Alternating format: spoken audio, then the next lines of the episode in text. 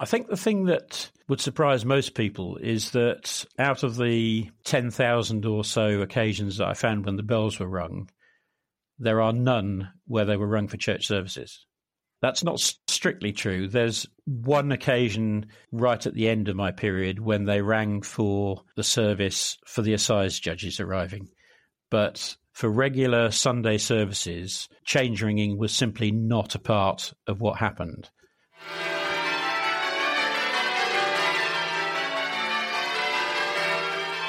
Hi, welcome to the Fun with Bells podcast, where I, Kathy Booth, interview novices and some of the most famous ringers in the world as they reveal the mysteries of this heard but often hidden art.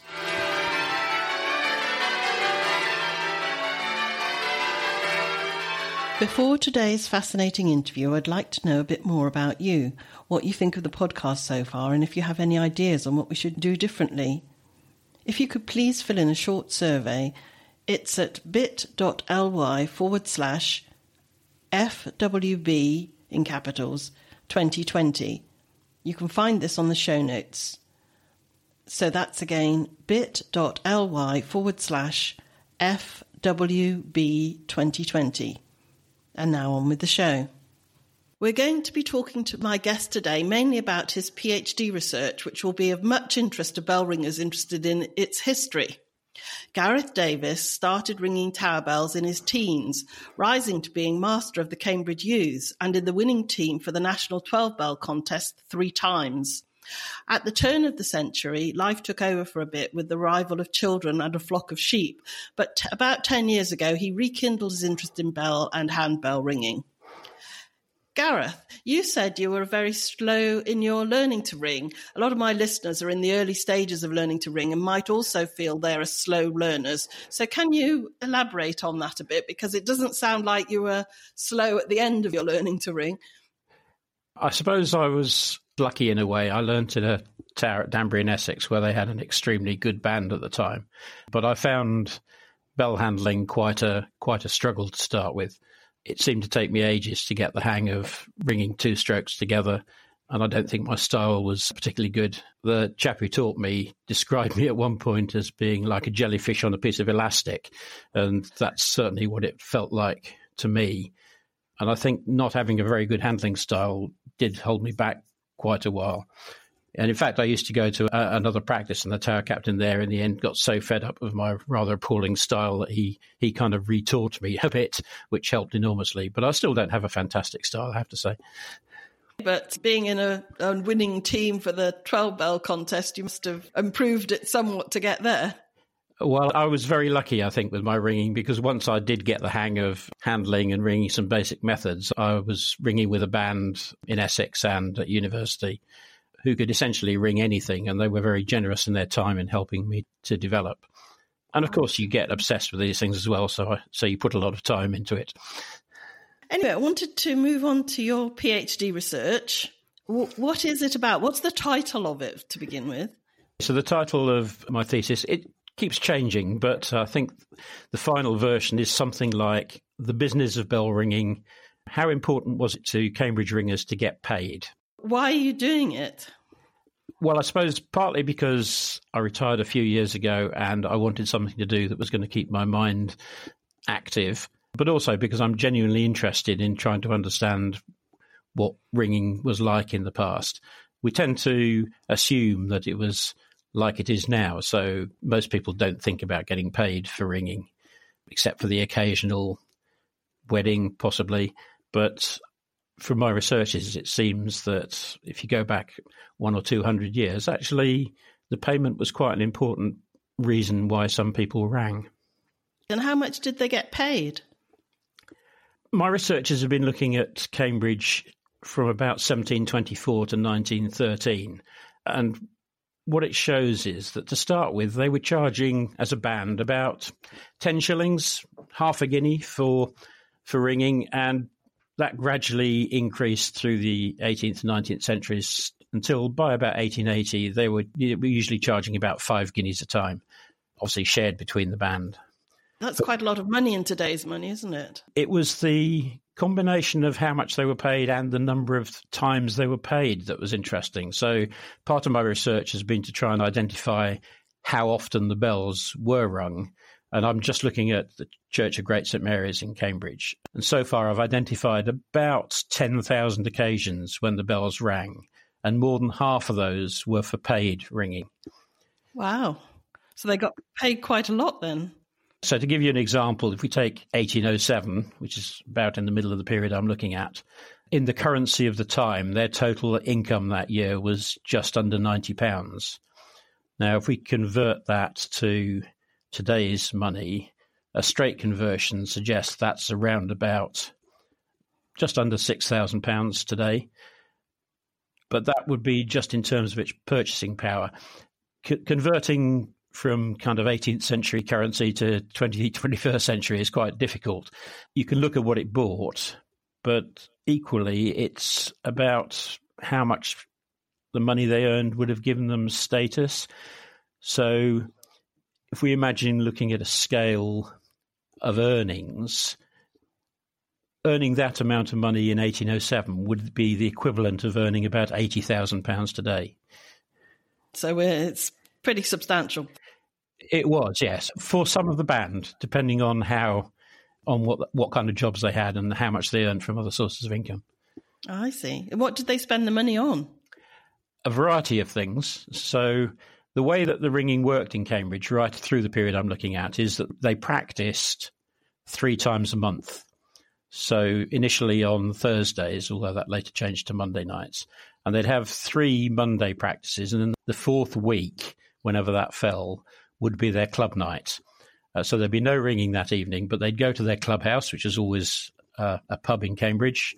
That changed fairly regularly where they went. Sometimes they were fortunate enough to have an innkeeper as one of the band, and they tended to go to that particular inn.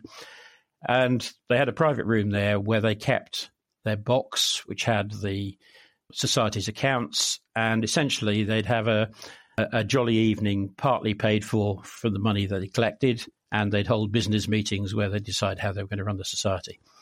And that happened every month. And one of the reasons why I'm using Cambridge as the example of looking at this is that the ringers from 1724 onwards kept very detailed records of all the amounts they earned and all the ringing that they did. So we have a complete record of every financial transaction between 1724 and my, the end of my period, 1913. So you've got your information mostly from those records then? It's a combination. So they're obviously a fantastic source of information. They don't tell you everything about what the ringers did. The church warden accounts give records of the things that the parish paid for. And those payments don't actually appear in the ringers' records. And the reason for that is because they were paid not in cash, but in beer. So there were a number of parish ringing events every year, and these tended to be the ones that were celebrating royal events. So there'd be things like the anniversary of the king's accession, the king's coronation. For most of the period, every year, the 29th of May was celebrated as the restoration of Charles II to the throne in 1660, and they also regularly rang for bonfire night, gunpowder plot and all of those were paid for the parish, but the money was paid to an inn in Cambridge, and then the ringers could go and drink the beer whenever they fancied. So it wasn't unusual for the bells to ring for political events? Not at all, no. No, in fact, the bells would ring for anything pretty much that the ringers got paid for. So, one of the really interesting elements of my research that I've discovered is that after 1724, the ringers began to ring more and more regularly for parliamentary elections. It wasn't a new thing after 1724 that they rang for elections before that, but they obviously worked out that it was quite a lucrative source of income after that. And in the first, up to about 1754, they rang occasionally. After 1754, they rang almost for every election that was held in Cambridge. And Cambridge was a peculiar place because there were three constituencies. There were MPs elected for the town. There were other MPs elected for the university, which had two seats until the 1950s. And the county elections were also held there. And 18th and 19th century elections could go on for quite a while, several weeks sometimes. So there were lots of opportunities for ringing when the candidates came to town to canvass, when they held dinners for their supporters, and when they were elected during the voting process. So those years when there were elections were the most lucrative for the ringers. Was it the political parties that were paying for the bells then? Absolutely. And the ringers were entirely unbothered which party it was. They would often ring for both parties on the same day. And it does make me wonder how people in the town knew which party was being rung for. It's not always clear that they were being asked to do this. One of the peculiarities of 18th and 19th century elections is the way that things got paid for. So essentially, if you provided flags for the candidates or other favours or you rang the bells, it was quite possible to ring first and then ask for the payment afterwards, whether you'd been asked to ring or not. So, on a lot of occasions, it's pretty clear that the bell ringers rang and then they presented their bill to the candidates committee afterwards, and they nearly always got paid.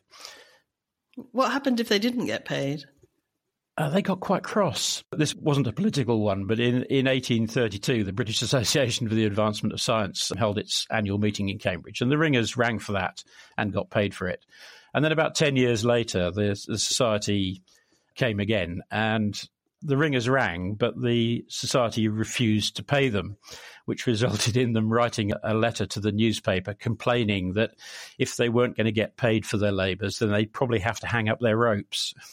When did payments like this stop? Why did it change to the way it is today? So, ringing for elections is quite an interesting one because that came to a grinding halt very, very suddenly in the 1880s. There'd been quite a lot of concern through the century about bribery in parliamentary elections, and there'd been all kinds of measures taken to try and stop it. And for a while, it looked as if bell ringing was going to be included as one of the things that was regarded as as bribery. So paying the ringers to ring was going to be banned, but in fact, it was never banned. But what happened in 1880s was that they introduced very severe regulations on the amount of money that could be spent on parliamentary elections by candidates. And the result of that was that all the expenditure on anything unnecessary disappeared. So pretty much immediately, after 1882, there was no more ringing for parliamentary elections, simply because the parties weren't prepared to pay for it. And the ringers stopped ringing the moment they stopped getting paid. You mentioned earlier about them spending money on beer. Were there any other things that they spent money on? Yes, so they were interested in making sure that where they were ringing was nice to take part in. So, in fact, they bought some oak panelling in the 18th century and had the ringing chamber at Great St Mary's panelled in oak, which had come from one of the Cambridge colleges. And you can still see that today if you go to Great St Mary's ringing chamber. They also spent quite a lot of money on having peal boards recording their peals. And then there were the kind of more practical things. So there are at least two occasions where they bought a chamber pot for the ringing room, which gives you an idea both of what it was like in an 18th century ringing room and also possibly why there weren't any women ringers at the time. The rest of the money they distributed monthly in dividends to themselves. So they received payouts from the surplus money that was received. And for some of the ringers, that was quite a significant contribution to their income. They were quite interested in money, actually. There was a huge fad of taking part in lotteries in the 1780s, and the ringers did actually spend quite a lot of cash buying lottery tickets. Did any of them win? None of their tickets won, but they did get paid to ring for the successes of other people in the town. So there was a pub called The Boot where 17 regulars got together and bought some lottery tickets, and they won quite a significant amount of money, nearly £20,000, which is a huge amount of money at the time. And they paid the ringers to celebrate their success by having the bells rung. They were called the Boot Society. Has there been much academic study of bell ringing? Surprising, not a huge amount, but an interesting kind of range of reasons why people look at it. So, one of the most interesting ones has been that an academic called David Cressy has written a book called Bonfires and Bells, which looks at the pattern of bell ringing to see whether bells rang or not indicated how popular the king or queen at the time were. So it was almost a symbol of support for the monarchy or opposition to the monarchy. And that's quite an interesting kind of measure of, of what people felt about the monarchy at the time. What was the conclusion of that? So his conclusion is that there is some indication through the 16th, 17th, and 18th century, and the research really stops in about 1720. But he concludes that there was a kind of huge popularity for Queen Elizabeth, far less popularity for some of the Stuarts, and then a kind of renewal of enthusiasm after Cromwell's disappearance and Charles II came back. So it's an interesting way in which academics look for evidence of what people are doing to, to make a case for their particular area of interest. But people have used evidence of ringing for all kinds of things. So they've looked at it as part of the kind of ritual year, the way that the calendar is organized. They've looked at it as an aspect of 17th and 18th century recreation, along with a whole range of other activities and it got a real boost after the 1960s when people started thinking that it would be interesting to research what places sounded like as well as what they might have looked like. So since then, there's been quite a lot of, of interest in recreating the sounds of historic periods. And obviously, bells are a fairly loud part of the soundscape of historical periods. I mean, one researcher says that the three loudest sounds that would have been heard in an 18th or early 19th century town were thunder, cannon fire, and bells. So they were a very distinctive part of urban life, certainly. What is the most surprising thing that you found? I think the thing that would surprise most people is that out of the 10,000 or so occasions that I found when the bells were rung, there are none where they were rung for church services. That's not st- strictly true. There's one occasion right at the end of my period when they rang for the service for the assize judges arriving. But for regular Sunday services, change ringing was simply not a part of what happened. So every church in Cambridge employed a sexton or sometimes a specified bell ringer and what they would do is they would chime a single bell before services. And I think in Cambridge, certainly at Great St Mary's, that doesn't seem to have changed until about 1928. So when we talk about bell ringing being part of the service of the church, actually, that's quite a modern view of what they were for.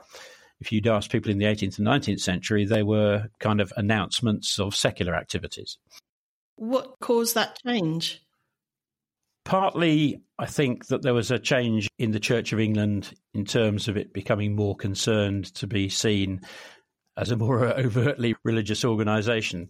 I mean, parishes in the 18th and 19th century had lots of civic responsibilities in addition to their religious ones. And bell ringing seems to be part of their kind of civic responsibility rather than their religious one. And there's quite a lot of talk about the belfry reform movement in the 19th century, the idea that ringers in towers were these terrible drunken people who smoked in the churchyard, never went to church services, and and, generally behaved badly. And there's probably an element of truth in that, but it's really more that's probably how bell ringers had always behaved, and actually nobody had found that offensive or strange. That was just the way it was. They weren't expected to ring for church services. That wasn't part of what they were there to do. But as the church changed, so the expectations on ringers changed. And you said that bell rings didn't ring uh, in the period you're studying for church services, but what about weddings? They did. Um, weddings was a very um, lucrative form of ringing for the ringers. Interestingly, they don't seem to have started ringing for weddings until about 1750. And it built up very gradually, but then peaked in the 1820s, and they rang for a lot of weddings. But one of the things that you have to understand about weddings in the 18th and 19th century is, is that they were hardly religious events. They weren't regarded as a sacrament of the church. And it was only because legislation had required people to be married in church that a lot of people did get married in church. So it's hard to see them as religious services. And the other thing is that the ringing that took place for them, which was frequent, didn't actually happen as part of the service. So all the ringing for weddings in Cambridge happened at Great St Mary's, even though there are 13 parish churches. So it was people, anybody getting married in Cambridge, in whichever church they were getting married, if they wanted the bells rung, they would approach the steeple keeper at Great St Mary's, and the ringers would ring the bells for the wedding early in the morning, probably at about six o'clock in the morning. Weddings up until 1886 could only take place in churches between nine o'clock and 12 o'clock. So the ringing didn't happen either in most of the churches where the weddings were happening or at the same time that the wedding was happening. And in fact, about a third of the weddings that the ringers rang for in Cambridge, the wedding wasn't even held in Cambridge. It was a Cambridge person getting married to somebody in some other part of the country.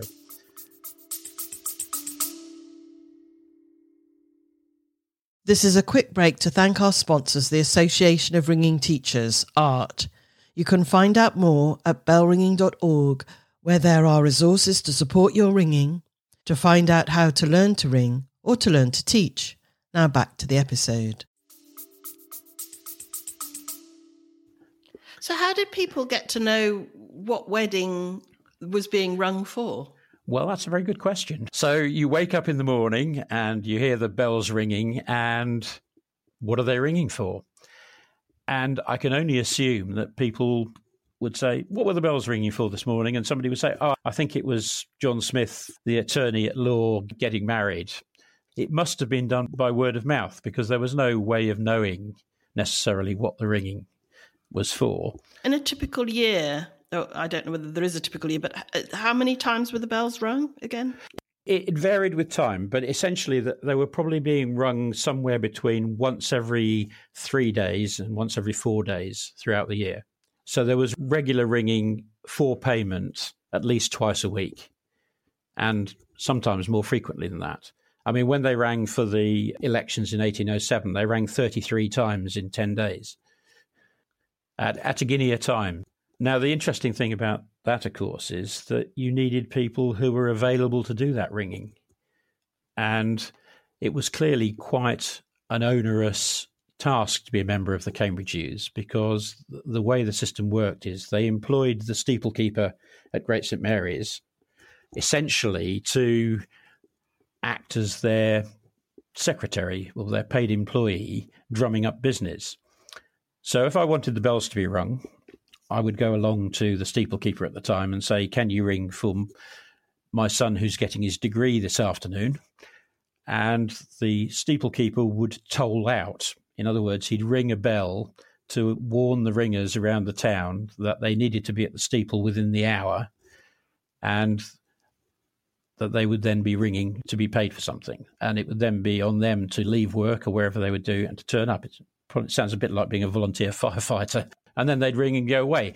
Now, clearly, if you were going to be able to do that, and if you didn't turn up, you got fined, you needed to have the kind of employment that meant you could down tools and go at any any moment.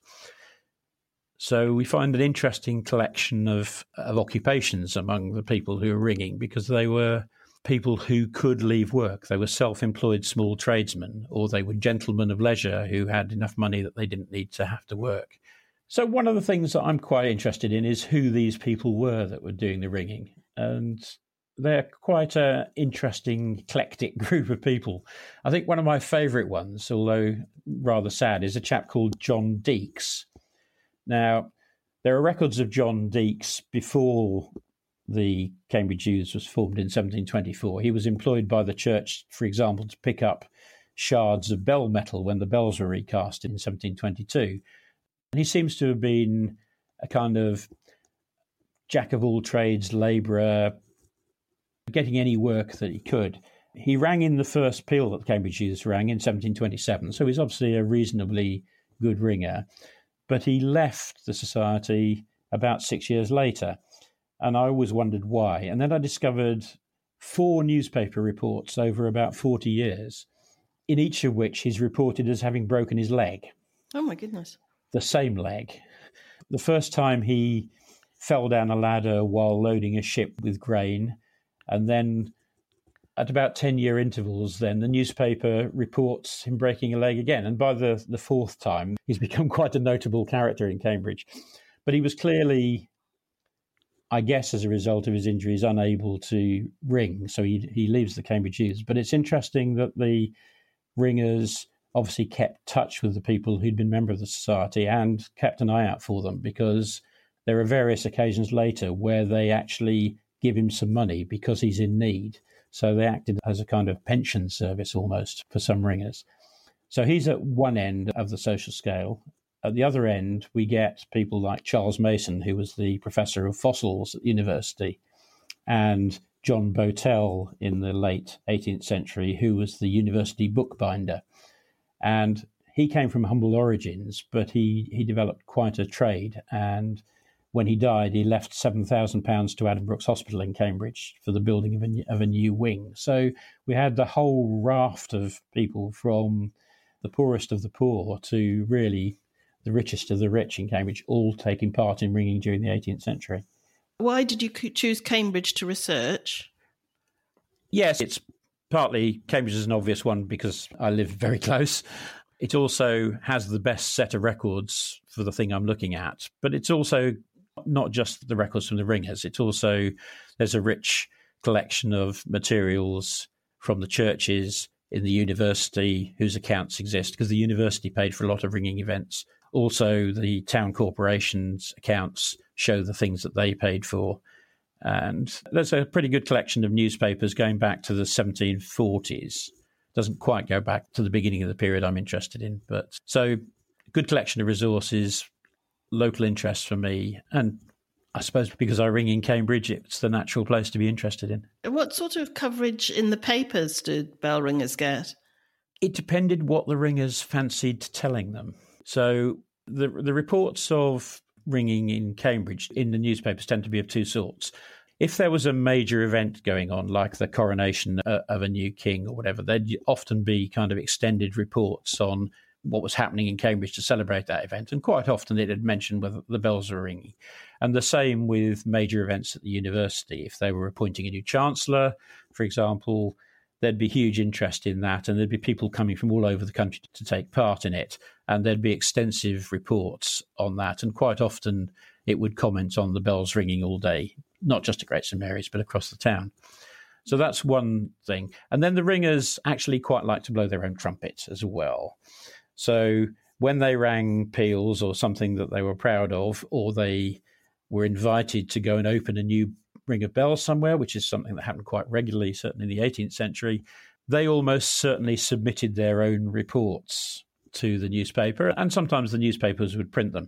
And the interesting thing about them is that they never rang anything that wasn't perfect. If you read the reports, they were always the most fantastic performance, no mistakes, absolutely regular rhythm and judged by expert hearers to be a prime example of the art of change ringing. So they like blowing their own trumpets, which makes it a bit difficult to know how good their ringing actually was. Just occasionally, you get a glimpse that it perhaps wasn't quite as good as they'd like you to think. When the bells at Bury St Edmunds were opened in the 1790s, the Cambridge ringers were invited to go and ring them on the opening ring. And I think it's fairly clear that the bells turned out to be more difficult to ring than than you'd expect from a new ring of bells.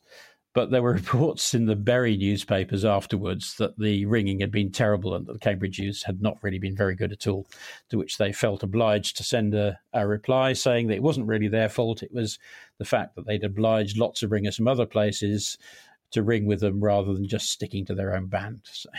Oh, right. they were they were very very proud of their reputation and and went to great lengths to defend it. Yes. Now you've described your PhD obviously is covering Cambridge. Just out of interest, do you have a feel for whether that pattern would have been the same around the country or, or not? I think there is evidence that certainly in large towns there may well have been a, a similar pattern research that's been done in Norwich, for example, shows that the ringers were regularly paid for ringing, but I don't think there's quite the same depth of sources there to be sure exactly how much they were paid. But I'd be surprised if it wasn't something similar. Cambridge is slightly unusual because the university was quite a big source of income for the ringers. And obviously, at the time, there were only two universities in the country. So it may have been similar in Oxford. But really, what's needed is more research to see whether the things that I'm finding in Cambridge are replicated in, in, in other parts of the country. Maybe that's something I'll move on to next. Yes, I was going to ask you when are you expecting to finish and what do you plan to do next? Well, I've got a deadline. I have to finish by July. And then the plan is to turn the research into a book, which may cover a longer period than the, the, one my PhD is covering. 2024 will be the 300th anniversary of the formation of the Cambridge Youths, so there'll be some major celebrations in a few years. So I thought it'd be nice to have a book about the history of ringing Cambridge ready for that. So that's part of the plan. But the research has also made me realise that there are kind of huge areas of bell ringing history that are really under researched. And if anybody listening to this fancies doing some research, I'd highly recommend it. We often hear about belfry reform, which I talked about earlier, but actually there's been no serious research into belfry reform or what it meant or why it happened. And maybe that's an area I might have another look at. Can you just briefly describe what belfry reform was? Yes, I can try. So in the in about this 1840s, there began to be some concern that bell ringers were a rather disreputable group of people and they weren't ringing for church services and they were behaving badly and getting drunk. Now, this picture of bell ringers was largely kind of promoted by a, a, relatively small number of Church of England clergymen who were also ringers. So it's difficult to know whether their assessment of what it was like was really very accurate. But what they tried to do was to reorganize bands so that they had a more direct connection to the service of the church. And they introduced rules for bands that involved them, you know, no swearing, no drinking, and, and, and so on. And it also indirectly led to the formation of a lot of the county and diocesan associations of ringers from the 1860s onwards most of them had as part of their aims belfry reform to try and improve the standing of the ringers and to make ringing more part of the church. What's difficult to know is whether or not the publicity that this relatively small group of people got was actually an accurate reflection of what was happening. And from my point of view, whether anything really changed as a result. There was a lot of talk about belfry reform, it's not always entirely clear that anything much changed. Apart from the towers that you regularly ring at, what's your favourite ring of bells and why? Well, this is a difficult one. There are so many nice rings of bells, but I suppose you always have to have a, a, a, kind of soft spot for the tower you rang at. So, so I suppose I'd have to plump for Danbury in Essex, where I learnt to ring. And what remarkable things happened to you that wouldn't have happened if you hadn't taken up bell ringing? I think my whole life would have been different. I certainly wouldn't have met Leslie. Your wife. Yeah, that's probably the defining moment in my ringing career. So I think everything everything flows from that. We wouldn't we wouldn't have met apart from ringing, and I'm sure that's true of lots of other people who who take part in ringing as well.